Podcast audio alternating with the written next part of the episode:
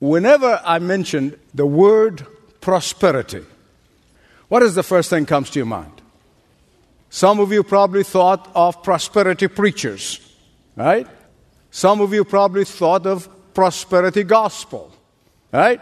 That's how we think about it when we think prosperity. The problem with this modern interpretation of biblical prosperity is that it turns off a lot of people and for good reason. And yet, the word prosper or prosperity is a beautiful biblical word. It is a biblical concept. Now, today I'm going to challenge you to rethink this whole concept of prosperity. I want you to think afresh. Because money and prosperity are not evil in themselves. Money and prosperity are very important to God. And the reason I say money is important to God, it is mentioned in the Bible 2,085 times. In Psalm 37, verse 25, and Philippians 4 19, God promised to meet and bless his faithful children. God committed himself to do that. And if you study biblical history, you're going to discover that there are certain periods of time in which God blessed his people. And he blessed them abundantly, made them exceedingly prosperous, always for a reason. Always for a reason. And here are some examples. God prospered Abraham, exceedingly prospered him, as a sign and a confirmation of the covenant with Abraham. Then God blessed and prospered his son Isaac as a proof that this covenant is continuing on for the next generation. Today we're going to see in Genesis chapter 30 how Jacob exceedingly prospered. Verse 43, it makes it very clear. Chapter 30, verse 43, Genesis. In this way, the man, Jacob, grew exceedingly prosperous. Here are several principles about prosperity God's way I want to share with you three biblical principles about prosperity God's way. Here they are. First of all, let not prosperity be your all consuming focus. Secondly, let hard work be your all enduring quality. And thirdly, let your trust in God's faithful provision be your all abiding comfort and confidence. Look at that first one. Let not prosperity in itself be your consuming purpose or, or focus. Jacob's attitude was not, I want to get all I can, can all I get, and sit on the lid. Look at verses 25 and 26. He said to his father in law slash uncle, Give me my wives and my children so that I may go back home. I worked for them, and that's all I'm asking for. He was not asking for anything else. For 14 long years, he worked so hard, sweat and blood, and asked for nothing. I know in modern day, 21st century, a person would have walked up to Laban, his uncle, and said, Listen here, Uncle Bozo, I made you rich. God blessed you because of me.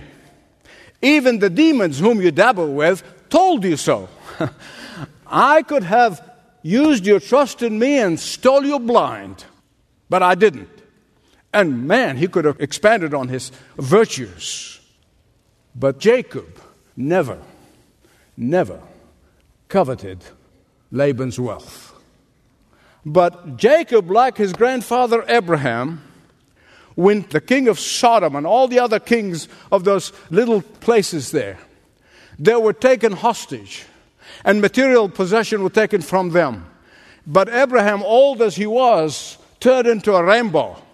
And he got only a handful of guys. They went in there, whacked them off, and they liberated the people. The king of Sodom was so overwhelmed, they brought wealth and they brought uh, cattle and they brought gold and silver, and they want to give it to Abraham. And Abraham said, Not on your life. Why? I don't want to ever anyone says, I made Abraham rich. That privilege is going to be given to God alone. Amen? Let's face it. Had Jacob done something to feather his own nest, none of us would have blamed him, right? I mean, after all, he's got a large family to feed, right? No. He wanted to be faithful in the trust that was placed upon him because he believed with all his heart that he is working for the Lord. Where do you think his son Joseph learned this faithfulness? His favorite son, Joseph, gets into Egypt, and Miss Potiphar was wanted to deceive her husband and, and commit adultery. And he said, Absolutely not, you belong to your husband. He learned faithfulness from his father, Jacob. And listen, Jacob had lots of faults, but not unfaithfulness. So that was Jacob's first priority. He's going to rest upon the Lord. So don't make prosperity to be your overriding focus. Remember what Jacob said to God in Bethel? Do you remember a couple of messages ago when he saw this incredible vision of the ladder going up and down from heaven and angels coming up and down. And he saw, as I told you, nothing less than the pre incarnate Christ. God gave him a vision of, of what to come thousands of years later the pre incarnate Christ. You remember what Jacob said to him? And this, by the way, I remind you again, 400 years before the law. He said to him, Whatever you place in my hand, I'll return 10%. Jacob trusted that God is the one who's going to bless him, not his uncle Laban. Jacob consciously devoted himself to God. Jacob believed that he was serving God by serving Laban. And don't you ever forget that you are serving God in whatever company, whatever work you're doing. You're serving God first. And if Jacob was a modern day person, he would have rationalized gouging his uncle. He would have rationalized it. But all he asked for was his wives and children. That's all he asked for. He didn't ask for anything else. He didn't ask for a reward, but God gave him a mighty one. Please don't miss this. By not making his own prosperity to be his all consuming focus and refusing to enrich himself, only enrich his boss, Jacob prospered. Isn't that amazing? Secondly, let hard work be your all enduring quality. If anyone had an excuse for not working hard, goofing off, and taking it easy, it would be Jacob, right? He could have said to himself, he said, Man, I'm only going to work for what they pay me. After all, Laban owes me big time. Laban cheated me. Instead of working for seven years for Rachel, look what he did to me. He got me working 14 years. I'm going to goof off. I'll pay him back. he could have said, now, whether Laban prospers or not, that doesn't matter. There's no skin on my nose. He could have said, um, well, God promised to take care of me. He told me that in Bethel. He's going to take care of me, so I'm just going to sit back on my blessed assurance and do nothing and let God do it all. Have you known people like that? No, no, sir, not Jacob. Listen carefully. With all of his faults, and we've seen some, we're going to see some more, but with all of his faults, Jacob was a faithful man. When it comes to faithfulness, he worked his heart out for 14 solid years. And so he tells Laban, look with me at verse 26 For you know how hard I worked for you Laban, who was idol worshiper, Laban, who was dabbling in the occult, Laban, who was a pagan in every way, even he acknowledged that he was blessed because of Jacob's faithfulness. Verse 27 Even the demons told Laban that God prospered him because of Jacob. Here's an important lesson. When you are a faithful worker, when you're a diligent worker, when you're a hard worker, even the pagans are going to testify to that. What do you think salt and light's supposed to be? It's not only for what you say, but how you live. I had three older brothers. Sadly for me, they all went to be with the Lord. Wonderful men who loved God, and they, all three of them had national reputation. I mean, they were renowned nationally for their abilities, banking and the economy, and, and they occupied very important national position. They had national reputation. One of those brothers, who was as brilliant a mathematician as they come, he had an impeccable reputation as a, a great economist. He literally was involved in putting together the national budget. He was renowned for hard work in a culture that was rife with corruption and bribery. He was known as Mr. Clean. He often brought work home, and uh, not to be paid overtime. He just brought work home, and I would have a mathematical problem. So I go to him. When I go to this particular brother and I ask him to help me, and he's always gracious, always generous, and puts his work down and start to help me. And the first thing he would say to me Where's your pencil? As a teenager, I mean, I'm incredulous like most teenagers. And, and I said, You just put your pencil down. Use your pencil. He said, You don't understand. This is the government pencil. I'm not going to use it for personal use. Let not prosperity be your all consuming focus. Let hard work and faithfulness be your all enduring quality. Thirdly, let your trust in God's promises be your all abiding comfort and confidence. Jacob trusted the Lord for his prosperity. Back then, they did not have Social Security, 401k, profit sharing, stock options, none of that. But Jacob had something superior to all of that. Jacob had the Lord. And let me tell you about the God of Jacob. Let me tell you about the Father of our Lord Jesus Christ. Let me tell you about the character of our God. He does not repay us for our faithfulness with inflated dollars. Did you get that? He does not allow the money pool to dry up. God does not bless his faithful children based on the Dow Jones Industrial Average. He does not bless his faithful children based on the S&P 500. He does not bless his faithful children based on the stock market. He does not bless his faithful children based on the state of the economy. No, sir, that's not our God. Our God has his own criterion for prospering us. Amen. Amen. Give him glory. Give him glory. Laban said to Jacob, here's a Youssef translation, Don't leave me.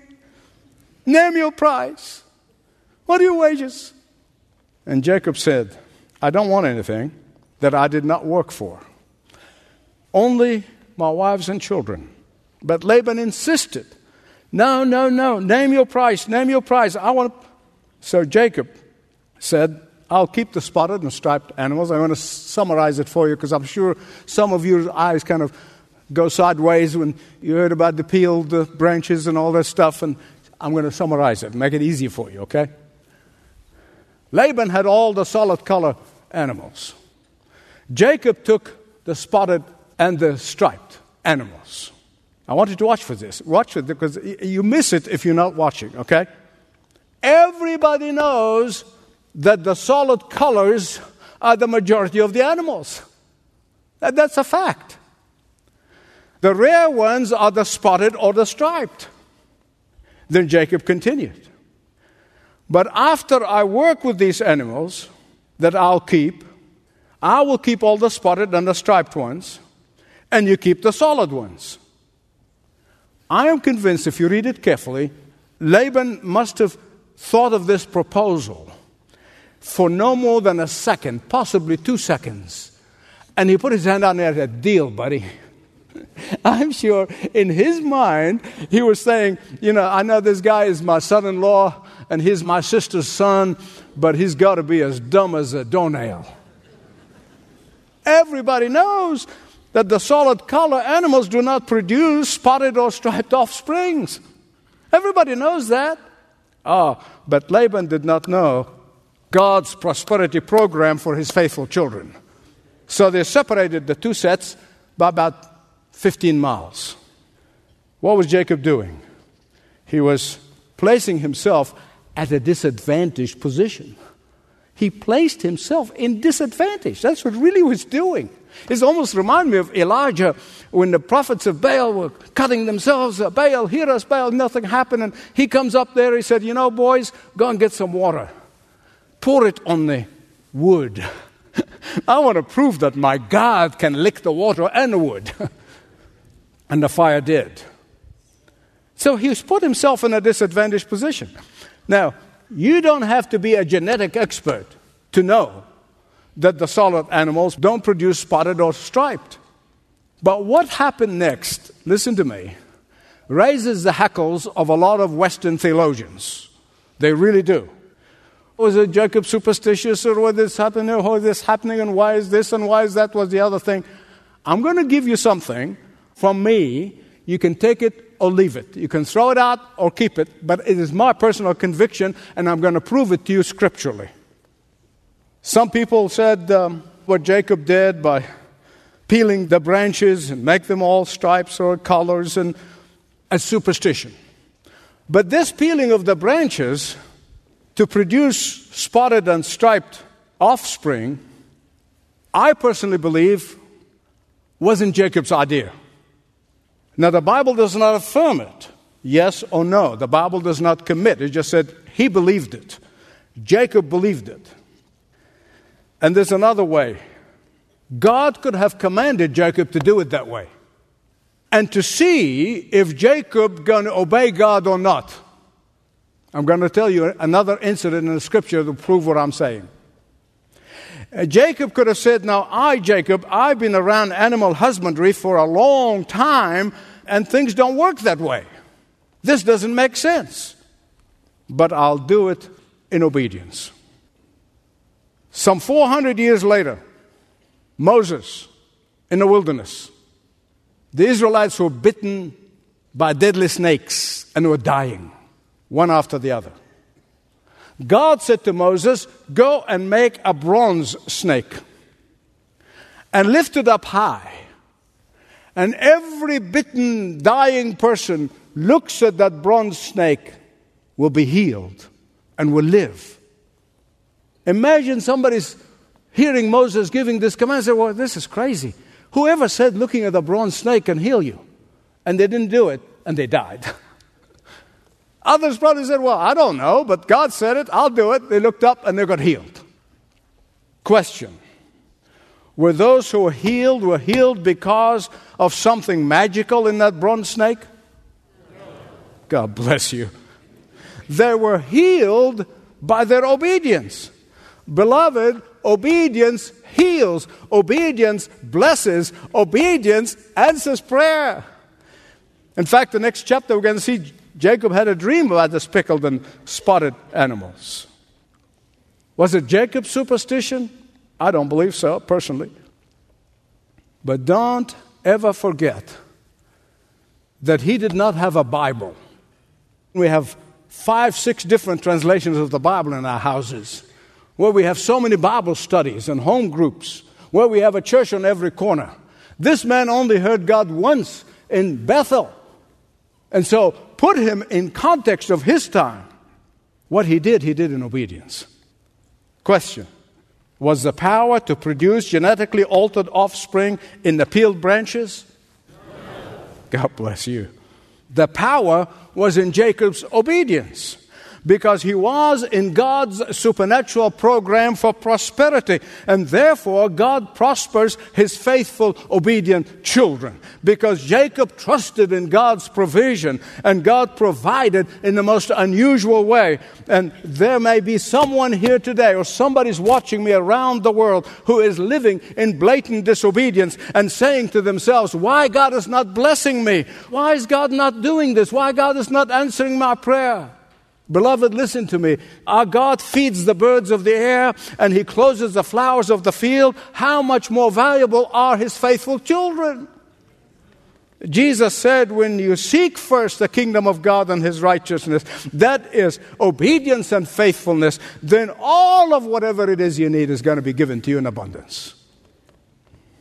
Beloved, God's grace saves you from sin. God's grace redeems you from the judgment. God's grace convicts us and leads us to repentance. God's grace overwhelms our past scars. God's grace supplies all of your needs. It is the same grace that God can use to bless his obedient children. Same grace. And he longs to do that. He longs to do that. But only when you don't make prosperity to be your all consuming focus, when you let hard work be your all enduring quality, and when you trust in God's provision, become your all abiding comfort and confidence. My dear beloved friends, if I've learned anything in years of walking with the Lord, is that He's always on time. Always on time. He is never a minute early or a minute late. Oh, there are many times I want Him early. But that would have been a terrible mistake as I look back. He's always on time. He's always on time. Even if it takes, like in the case of Jacob, 20 years from the time he made the promise in Bethel to the time it happened. 20 years. God is faithful and He will keep His promises. God will always keep His promises. Let us say it again together. Thank God for His overruling grace. The question is are you willing to wait or are you ready to give up? It is the cry of my heart that everybody at the sound of my voice will say, God, I trust you. I'm going to anchor my hope in your promises. And I want to be obedient and faithful in every way. Thank you for listening to this message from Dr. Michael Youssef, Bible teacher on Leading the Way. Learn more about the global ministry of Dr. Youssef and Leading the Way by visiting ltw.org. That's ltw.org.